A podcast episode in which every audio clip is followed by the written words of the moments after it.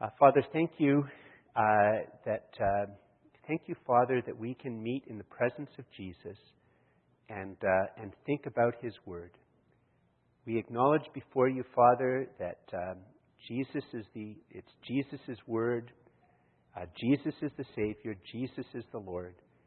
Um, and I ask, Father, for myself that you help me to bring glory to you and serve this people as, as, as, as I try to lead us in reading and thinking and applying your word and that you might help all of us, Father, to be good soil so that we will hear your word and receive your word and bear fruit in our lives to your glory through hearing and receiving your word. And so, Father, pour out your Holy Spirit upon us, gently but deeply, and this we ask in the name of Jesus, your Son and our Savior. Amen. Please be seated.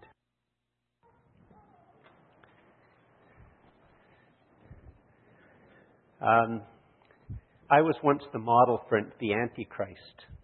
Um, I don't, I don't want you to stop. Uh, this isn't some type of dramatic conversion story, uh, but it was when I was uh, in my in my uh, 20s, and I was uh, I went to, to to church this one Sunday, and um, so I was a visitor in the church, and I didn't realize that the, I didn't know much about the church. I was just going to go to church on a Sunday morning, and uh, they were having a prophecy conference with a special speaker and uh, the, the speaker had a like a flip chart, and he was doing drawings to illustrate things, and it was a prophecy conference.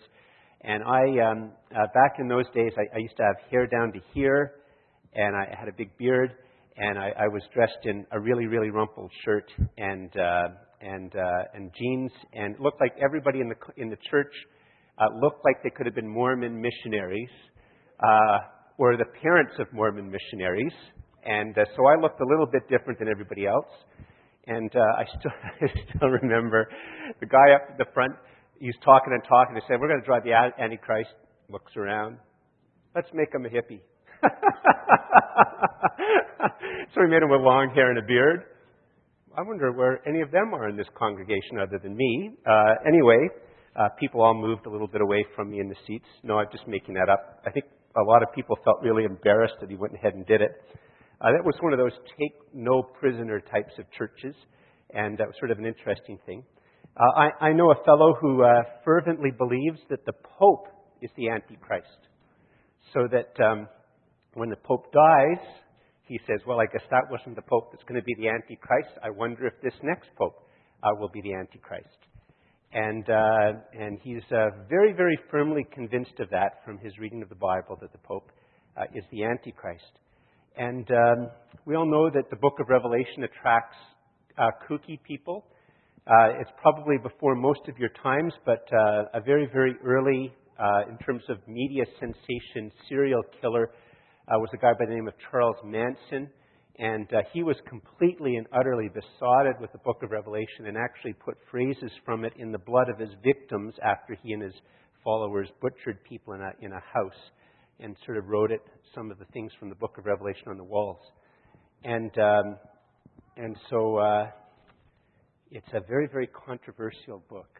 In fact, I, I was just talking uh, to a person from the congregation who said uh, that when they heard that I was going to be preaching through the book of Revelation, uh, that they were wondering if they would go to a different church for the next three or four months. Uh, because I guess in some ways uh, they didn't think that much good would come out of it. Um, it's a very difficult book. And, you know, one of the things, and this is going to be something that you're going to maybe learn about yourself.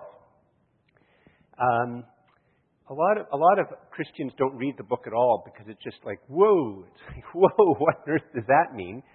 And, and others read it lots and lots and lots and listen to lots of tapes on it and everything like that. And and um, without realizing it, they always hear people who basically say the same type of way of reading the book. And, and so we believe that we're very biblical in reading the book this way. And if, if somebody reads the book or interprets it in a way that's outside of this way, then they get very upset and they, they'll end up thinking that that person, person maybe isn't taking the Bible very seriously, doesn't believe the Bible, or, or whatever else. So it's, um, it, it arouses strong emotions. It's a confusing book to read, and, uh, and we're going to read it together over the next few months. Uh, bit by bit by bit, there'll be a few weeks where we take off ramps and uh, look at other texts. I mean, with Christmas, we're, you know, we're not talking about the Antichrist on Christmas Eve. although that might be interesting to do, I don't know. Um, you know, so we'll have different off ramps. You know, so just pray for me week by week by week that as we as a congregation open the Bible, and we're just going to look at it. We're going to begin at Revelation chapter one, verse one, and week by week we're going to go verse verse by verse throughout the Bible. We're going to study this book, which either is completely and utterly neglected and abandoned by Christians, or is um, almost like a fixation for Christians. And it seems like there's very few of us who can sort of find somewhere in between uh, where we can read the book. So uh, this week and all weeks, uh, hopefully you bring your Bibles, and uh, there's always extra Bibles up here. You're welcome to always come and, rest- and take a Bible, keep it if you want, or return it afterwards. And it would be a great help to me now if we begin to see whether, in fact, the Pope is the Antichrist, or whether the rapture is going to come in 10 minutes, and all of those other topics. If you would join with me in uh, looking at Revelation chapter 1, verse 1. And uh, the book of Revelation is an easy book to find in the Bible. It's the very, very last book. Just turn to the end, and there it is. And uh, let's read the first three verses. I'll read them and, and, you can listen. The revelation of Jesus Christ, which God gave uh, him to show to his servants the things that must soon take place. He made it known uh, by sending his angel to his servant, John, who bore witness to the word of God and to the testimony of Jesus Christ, even to all that he saw. Blessed is the one who reads aloud the words of this prophecy, and blessed are those who hear and who keep what is written in it, for the time is near. We're just going to pause here, and we're going to spend some time looking at these three verses which open the book, uh, which uh, introduce the whole book and the topic of the book to the reader. I mean, one of the things which is really important to remember when we read a book, uh, book of Revelation, is that it, in fact, was a book. that is a book that if you could go back in a time machine and see John as he wrote it, he probably wrote it on something like a scroll, and he would have started up here, and it was, and then he would have just, you know, he couldn't cut and paste and click and do all those things we do with the internet, uh, you know, with uh, Word today, and he would have just kept unrolling it and unrolling it and rolling it and rolling it and just keeping writing and writing and writing until he was finished. And and so it begins a certain way, and, and the, the way it begins is very important. And here's the first thing that we have to understand about the book of Revelation. The first thing for us to understand about the book of Revelation is that Jesus reveals himself to me. Now, uh, by the way, in, in, normally when I do my notes, I, I, put it Jesus reveals himself to me so that if you're making the notes and you're reading it, then you're to take it that Jesus reveals himself to me. But in other words, to you, I try to avoid plural words often just to try to make it so that it becomes very, very specific to you. But that's, that's how the book begins. It's going to be a book about Jesus and ultimately by Jesus. And, and that comes, it's not obvious when we read it in English, but the very, very opening uh, five words in English, the revelation of Jesus Christ, in the original language, uh, that it could be the revelation of Jesus Christ, the revelation from Jesus Christ, or the revelation by Jesus Christ. Grammatically, in the original language, all of those are completely valid possibilities. And, and so I would take it that John, under the inspiration of Jesus and the Holy Spirit, after the angel speaks to him or comes to him, that John specifically wrote that type of ambiguity into the text. Not to be amb- ambiguous, but to have something which is a very, very rich phrase which only uses a couple of words. So, even though if you went back in the time machine and you were able to find John on the island of Patmos, you would see him there writing. It's his hand. The claim that John is making that the ultimate person responsible for the writing the book is Jesus, and that the topic of the book is Jesus. This is a bit of a surprise to a lot of us. We probably expected, many of us expected, it's going to begin uh, you know, this is uh, the revelation of all the things that are going to come in the future. Uh, the revelation of the rapture and the tribulation and the millennium and the, you know and all that. And, and actually, the rapture isn't in the book of Revelation, but uh, many, going, there's going to be a whole lot of things that are going to be talked about in the, in the book. But the, the book just says at the beginning the way we have to understand the book whenever we're reading it, whatever chapter we're in, is that it's, it's something that Jesus, right, has ultimately caused to be written for us, and it's going to be about Him. It's going to be about what He's done, what He's doing, and what He will do. But you see, here's one of the things. One of the things it's really struck me in my in my it's one of the things in, in my summer time, sort of during the summer. It's something that's really struck me in a new way. I know it's old hat for a lot of you folks, and, and you know, but a lot of times in the Christian life, you sort of forget things, and then it really comes home to you again. And one of the things that's really struck me this summer is that God has an assignment for each of us. God has an assignment for our church. And that the way that we get to know God is as we keep the assignments He gives us. And that we are to understand that the assignments that God gives us will always be assignments that are beyond our strength, beyond our wisdom, beyond our resources. And therefore, part of the way that we get to know who God is, is that as we keep the assignments, as we walk into the assignments that He gives us, we realize that we can only walk into those assignments if we get the wisdom and the strength and the resources that only He has. And, and, and so it is here that, that in the book of Revelation, it's ultimately a revelation of Jesus from Jesus.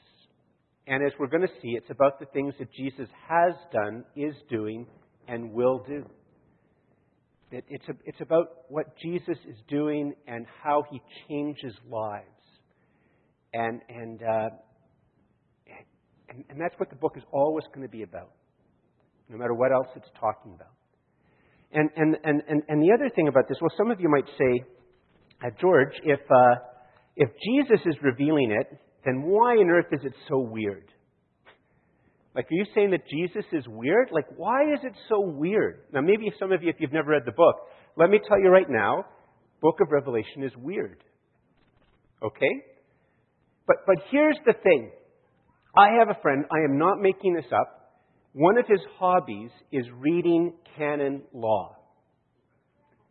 If I was to send him an email and say, Whoa, this denomination or this church just posted their whole canon law online and you can read it, it would be as if I gave him the best Christmas present he'd had all year. He would probably play hooky from work because he couldn't resist the temptation to go and read canon law. He's weird. Yeah, I know. If he was here in the room, he would acknowledge that he's weird, you know. Um, you know, he'd even have a Bible verse to support it. You know, God loves peculiar, you know, God's calling us to be a peculiar people. It's from the King James Version of the Bible. And, um, but, you know, there's all sorts of different people. Some of us, we love poetry. Some of us, we love stories. Some of us, we like law. Some of us, we like, uh, like more philosophy. And some of us, oh, philosophy. Just go to sleep. Law, sleep. But then I say, I'm going to tell you a story that have dragons talking birds, angel armies, seal, uh, uh, seal things, eating scrolls, birds that fly in the heavens and announce doom, and your ears pick up. Dragons? Talking birds? Strange beasts? Angel armies? Demons? Whoa!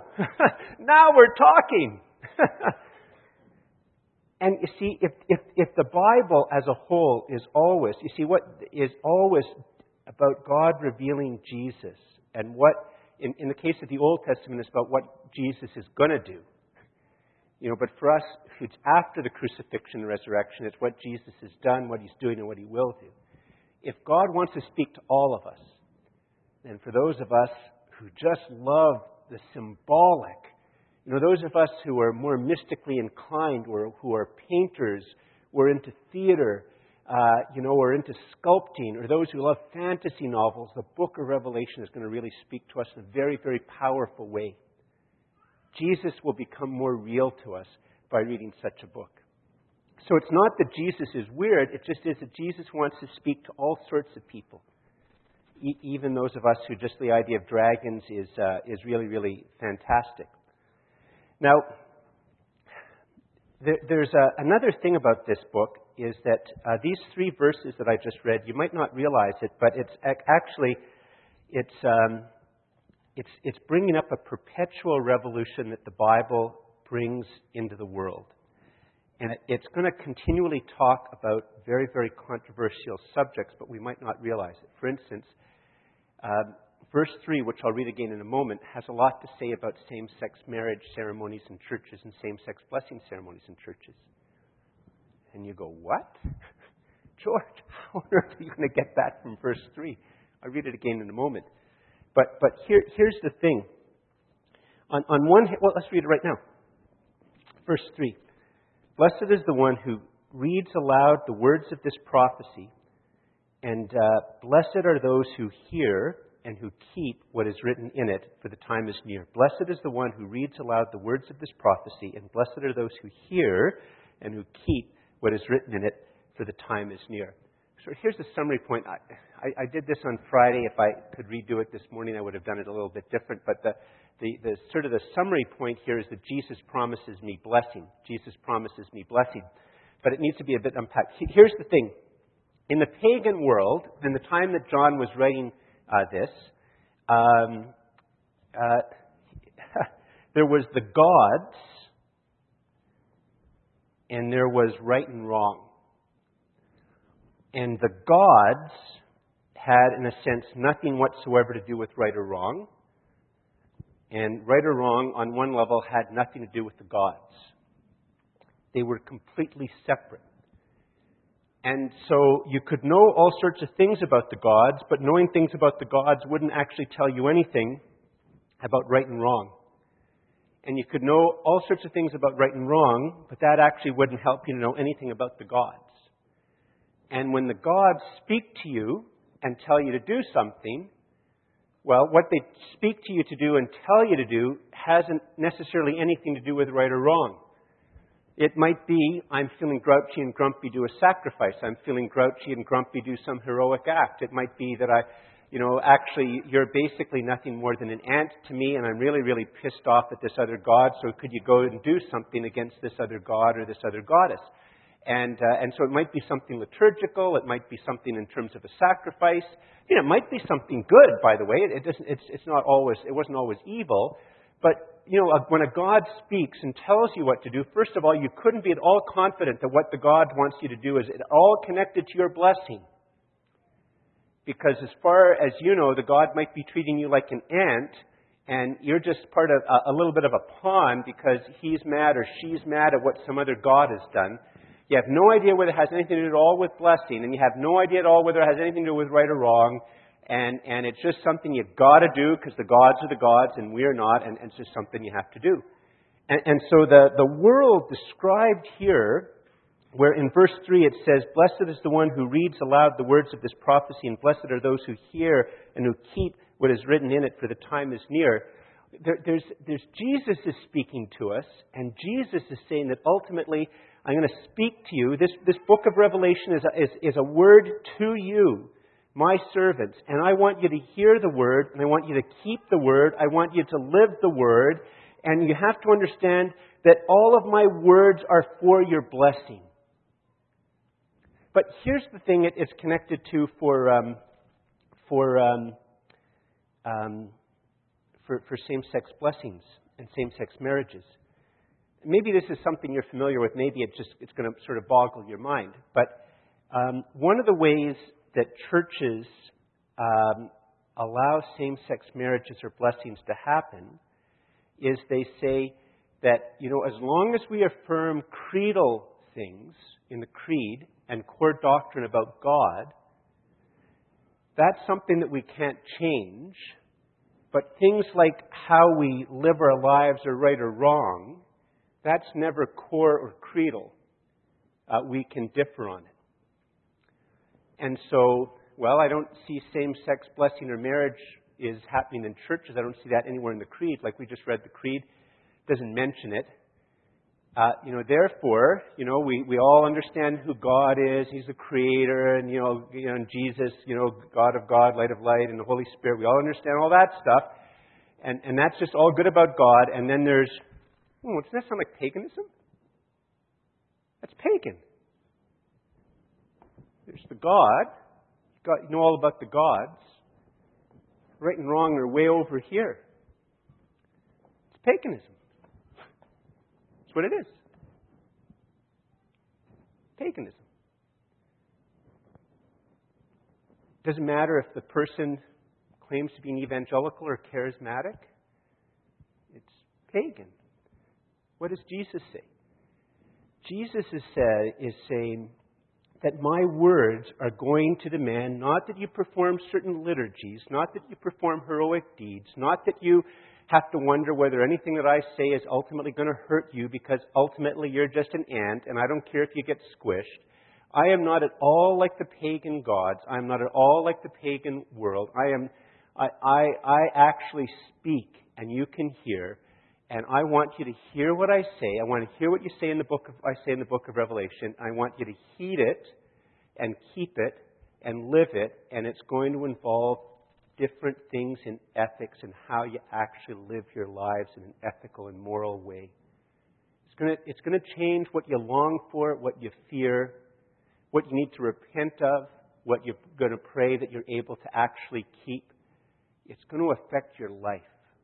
And it's going to affect your life in a way that is connected to me. And Jesus is only good. God is only good. See, that's the biblical world. In the biblical world, there's God, and God is good. That's the biblical world. It's the biblical revolution. The constant revolution, whether it's into an Indian culture, or a Confucian culture, or a Buddhist culture, or a post capitalist Western culture, and all of those attempts to try to separate out morality from whom God is, in all of those, that constant human desire and drive to separate out morality from who God is and what is ultimate, in the midst of this constant drift of human life, the Bible provides this constant revolution. God is good. There's not goodness in God, but God is good. And Jesus speaks so that we will hear and keep it, and in keeping it, we'll be blessed here's something which is very, very important for us. I, um, a couple of years ago, I was talking to a, a woman. She was the head of a Christian organization, well known Christian organization. Uh, her, uh, her family were, uh, in fact, her family members were Anglican ministers. Uh, the, was an Anglican minister. And, um, you know, she heard about, you know, our, our stand for the gospel and for the Bible. And and she started to talk to me, and she said, Oh, well, you know, George, the problem is that this is such a complicated issue. And she went on and on and on for me for a few minutes about how it was complicated. And then, you know, I, I, I read the book, uh, you know, How to Win Friends and Influence People. And, you know, those of you who know me, I, I just always practice that, you know. Um, and, and uh, you know, and some of you know I have a counseling degree. So, I, you know, I practice, you know, unconditional positive regard and uh, being non-judgmental and all that. No, actually, I, I don't. Um, so, I mean, actually, Nor- a lot of us would be better off if we read Norman Vincent Peale a bit. Let me tell you, some of us could take off some of our rough edges, okay? But I, I listened to her, and it was one of those things, and I said, you know, you got it completely wrong. You, you know me, I, I'm all into gray and ambiguity. I said, you got it completely wrong. The problem is that the issue is too simple and clear cut. And you don't want to do it. Boy, there was an awkward pause in that conversation. And actually it actually ended after a couple of minutes after that. Because, you know, she, she pushed back, and I said, No, no, no, no. The problem is, you read the Bible on this. The Bible is very clear. It doesn't give us an out. And you don't want to do it. Some of you have heard this story before. It was one of those really, one of those times in my life where God just so humbled me and spoke into my life in a way that's, that really has you know, hasn't changed my life as much as it, it, it, needs to, and I'm still working on it, but it's really changed me. And I, it's the story of, I think it was in Colossians or something like that, and I was, I was struggling with trying to prepare my sermon, and I was out for my run, and it was as if God just spoke to me directly, and He said, George, the reason you're having so much trouble with your sermon is that the Greek and the, the, the text is really clear, and you are afraid to say it. And so you are using all of your cleverness and all of your IQ and all of your linguistic resources to try to create nuances and off ramps and shadings and images to try to fool the congregation so they don't actually hear the clarity of the text. You know what the problem was? So those of you who have heard the story before, the problem was it said that the Bible text said that if you're outside of Jesus, you're a corpse. And I, I was afraid to say it. I, I wanted to nuance it and rele- make it more relevant and all that stuff. And the second I, the second I realized that that's what was going on, I realized I had to stand up on a Sunday morning and tell the congregation that apart from Jesus, they were a corpse. And by the way, the sermon was easy to do after that. Here's the thing that we get from this. When we hear verse 3, when we hear verse 3 and it says, Blessed is the one who reads aloud the words of this prophecy, and blessed are those who hear and who keep what is written in it, for the time is near. Here's the thing. As I walk the Jesus way, by God's grace, I obey my way to clarity. As I walk the Jesus way, by God's grace, I obey my way to clarity. I don't think my way to clarity. I'm not denying thinking, by the way. But, you know, at the end of the day, if, you're, if you sort of know what the Word is saying and you don't want to do it, you refuse to do it, you refuse to accept it, then all of your cleverness and all of your skills will just be, they'll, they'll just be spinning your wheels. We need to obey our way to clarity. We need to obey our way to clarity. I mean, you know, to the, to the man who's thinking of committing adultery on his wife or has committed adultery with his wife and now starts to tell me all about his conflicted emotions about his wife or anything like that, I mean, the, the fact of the matter is, is you have to stop sleeping with the woman who's not your wife. You just, you got to stop. Well, I don't know if my needs will be met. I don't know if this. I don't know if that. Well, you know what? It, you, goodness is good for you. And I, I don't know all the different ways that God's going to work in your life. I, I'm not God. I don't know what's going to happen, but I know that you need to obey your way to clarity. And you have to obey your way to seeing the good things that God is going to work in your lives. Something like tithing is completely and utterly counterintuitive. How is it that giving away 10% of our money could possibly be good for us? Doesn't God know how tight things are? How, I mean, how could that possibly be? How is it that God could possibly still meet my needs if I did something like that? Well, we can try to think it through and think it through all we want, but the bottom line is we need to obey our way to clarity. And there's so much in the Bible that just requires us to trustingly take those at least first steps of obedience. As God brings clarity to our hearts and minds and lives as we try to follow what He teaches. So here's the first two things that are very, very big things about the text of the book of Revelation. The first thing is that whatever it is, whether we're reading about uh, birds that fly in the heavens announcing doom, or whether it's about weird beasts, or whether it's about a dragon, or whether it's about weird creatures bowing down before the throne of God, or circling angels, da- angels dancing and singing, and all those other weird things, is that as we read the book, it's always about Jesus, what he's done, what he's doing, and what he will do. And there's something in there for us to live. The book of Revelation is always contemporary to my life. It's not just so God will tell me things about when, he, when Jesus returns, whether that's in a thousand years or in a week's time or in 50 years. There's things about that. I'm not saying there isn't, but it's not just about that. It's always about things that will affect my life uh, day to day. Um, a couple of weeks ago, I think it was my first week back from holidays, um, uh, it was the gay, gay Pride Parade. And I, I have a coffee shop that I go to after the church service. And um, uh, on, on my way home, I treat myself to a dark roast coffee on the way home. And, um, and it was right on the Gay Pride Parade route. And um, so I, I pulled in the spot. I was going to park to, to go and walk and get the coffee, and there was a, a lone man standing there with a cross. And on the cross, all it said was, Are you ready? He looked nervous. I had to say to myself, Gosh, you've got guts.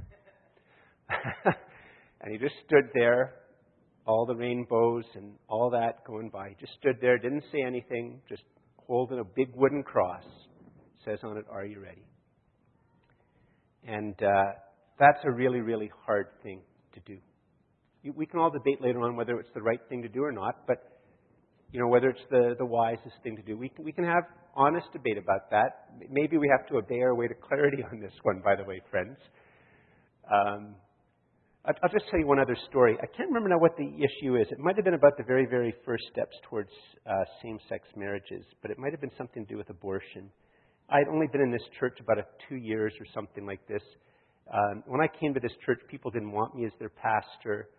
Um, there was com- lots of complaints about me. It, it uh, wasn't a church which was used to having the Bible preached on Sunday mornings and and, and inviting people to give their lives to Jesus. And, and somebody called me on a Friday and said, George, you got to call. It's like it was a bit of a phone train. You got to call your congregation to pray on Sunday. This issue is going to be, it's being snuck in. It's going to be debated in the house on, on Monday or Tuesday, and we're trying to mobilize Christians to pray.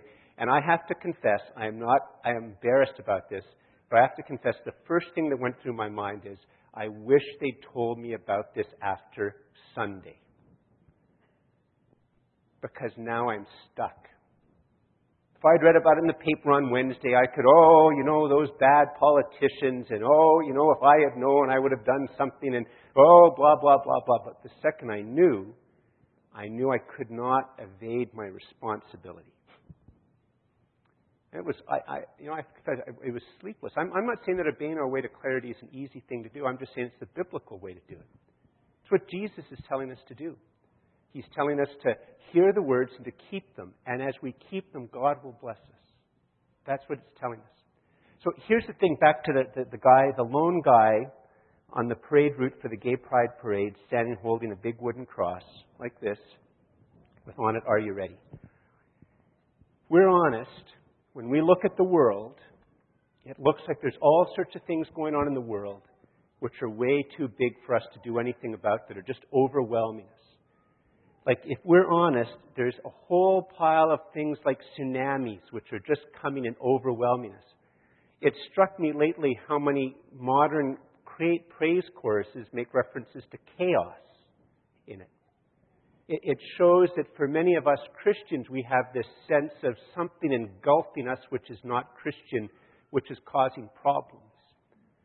And, and so if we're honest, you know, whether it's you know, you know, whether it's this juggernaut that seems to want to allow legalized um, doctors to, to put people to death legally, you know, or, or all these other things, and then you can pick your, you know, you know your, your own favorite one, or the, mon, the, the march of global capitalism, or the, the, the march of Islam, or, you know, just, you take your pick. I mean, maybe if we went out and had coffee or something afterwards, we'd all have, maybe we'd have some common things which are overwhelming, and, and maybe we'd have different ones that maybe reflect our political beliefs or something like that, but it's a very, very common sense that things are overwhelming us. That there are all these big things going on in our culture. And, and I don't know if that's worse now than it was 30 years ago or 50 years ago or 80 years ago or 90 years ago. I can't remember 30 years ago very well. I mean, I was alive and everything, but I can't remember that very well. I'm probably going to get my memories all mixed up. And every age think they're different than other ages, just like every age think that the young people are slackers and will never amount to anything. You know, those who are 10 years old now, they're going to say that about their own kids or grandkids. I mean, that's just a common human problem. And so there's this con- that's true, right? Come on, all you boomers, right? Okay, you know, there's other, you know, anyway. So, um, and those people who've been stuck with boomers as parents. Um, we have this view that there's all these overwhelming, looming things. And if there's one other thing for us to get out of the book of, of Revelation as we go into it in the week by week by week, and as we remember week by week by week, there's always about Jesus. It's always about what he's done, what he's doing, what he's going to do. And it's always, there's going to always be something in here that we can keep, that we can obey. It's going to speak into our lives. And one of the things that's going to speak into our lives is this Jesus is big and people are small, and in him there are no little people. Jesus is big and people are small, and in him there are no little people. Turn and look at verses 4 to 8. If we don't get this week by week by week, that the book of Revelation is not talking about images that give us insight into our into our unconscious. It's not just talking about, um, it's not just metaphors for social pro- processes. It's not just political code to encourage us under oppression. It's, it's, it is talking about immensities. It is talking about the living God. It is talking about the redemption of the human race. It is talking about things that shake and shape the planet and the stars and the cosmos. It's talking about angels and Jesus dying and God taking little tiny people like us and fitting us for heaven. It's talking about immensities.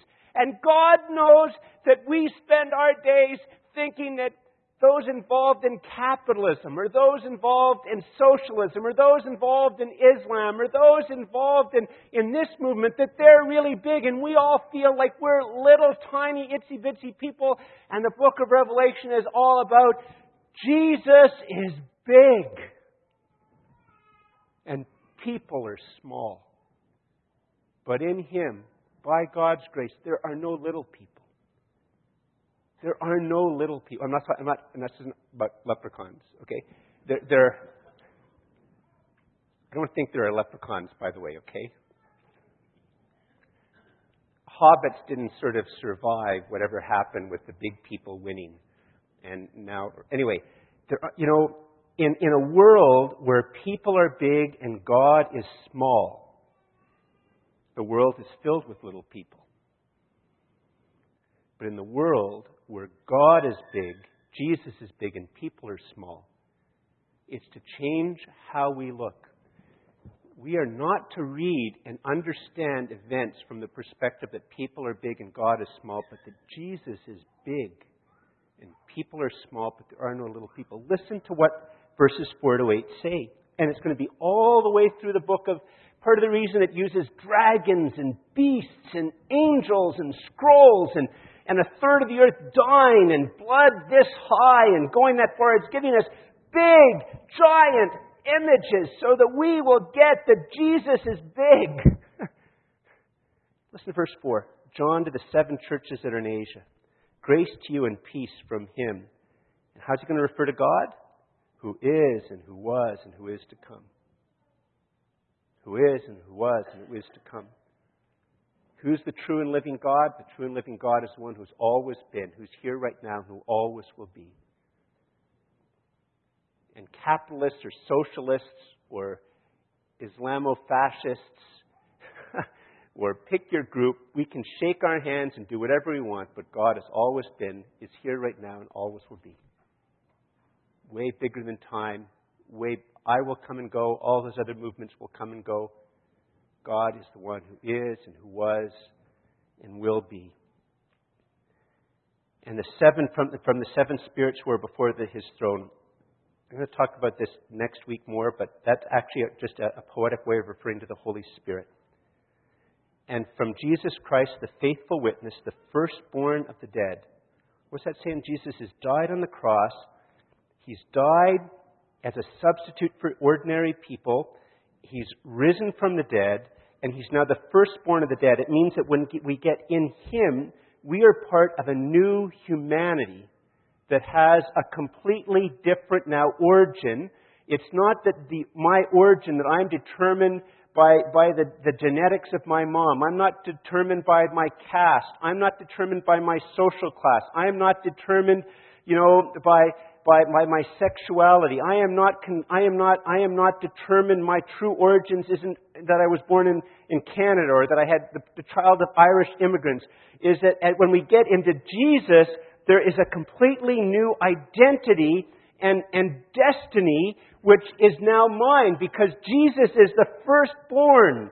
He is the firstborn. And that means, it implies that there's others who are born after him and that I am now part of when, when I get in Him, that what happens is I am now in that lineage of the firstborn of the dead.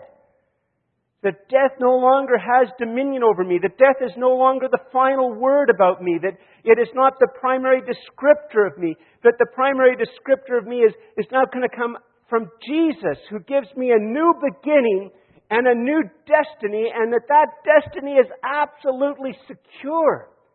And that this is not just for me, this is for an untouchable, in, in, this is for an untouchable in India. This is for the person who lives in the worst slum of, of uh, the, the, the worst part of the worst slum in Kenya. This is for the person who, this is for the person who is living in Syria and that every single side keeps kicking them. This is for the rich. This is for those who are same sex attracted. This is for soccer moms. This is, this is a new identity, a new way of living, and a new destiny. It comes from being in Jesus. See, that, that's why, I'm going to keep reading a second. That's why when Jesus is big and people are small, there are no little people. The worst handicapped person, the person with the worst Alzheimer's, that's what they're now enduring. But they are, if they have actually come into a relationship with Jesus and they are in Jesus and He is in them, they are now of the lineage and the life of the firstborn of the dead. And that's their destiny. That's their ultimate identity. And the ruler of the kings on, well, verse 5 again, and from Jesus Christ, who is Jesus? He's the faithful witness, the firstborn of the dead, and the ruler of the kings on earth. The ruler of socialism, socialist leaders, capitalist leaders, gay pride uh, leaders, those who don't like gay pride, take your politics. I don't want to be left or right in this. it's not a left wing sermon, it's not a right wing sermon, it's a Jesus sermon. Left and right, they'll all ultimately have to do this. Left and right are political categories, not Jesus categories. And the ruler of kings on earth, to him who loves us and has freed us from our sins by his blood and made us a kingdom, a kingly people, priest to his God and Father. To him be glory and dominion forever and ever. Amen. Behold, he is coming with the clouds, and every eye will see him, even those who pierced him, and all the tribes of the earth will wail on account of him. Even so, Amen. I am the Alpha and the Omega, says the Lord God, who is, and who was, and who is to come the Almighty.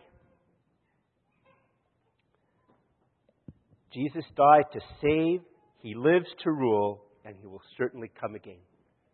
Jesus died to save, lives to rule, and will certainly come again. And week by week, as we go through the book of Revelation, it's always going to be about Jesus. It's always going to be about the fact that He died, that He lives to rule, that He's going to come again. And it's always going to be a present word to us that invites us to obey. And as we listen and obey, He will bless. Please stand.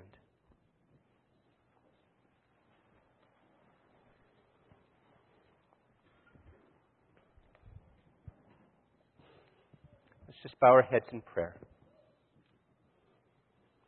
Father, you know, uh, even now that some of us here, maybe, I mean, all of us in some way, Father, but some of us maybe are mightily struggling with an area in our lives of obedience. Father, you know that there are some people here, even now, that the Holy Spirit is moving in their lives and moving in their hearts, moving in our lives and our hearts about a particular area of obedience. Father, I just ask that your Holy Spirit would gently but deeply come upon those of us at this time. That you would help us, Father, to trust the word of Jesus and that you ultimately will bless us if we keep your word. Maybe it's about forgiving something for the past. Maybe it's about taking a step of faith.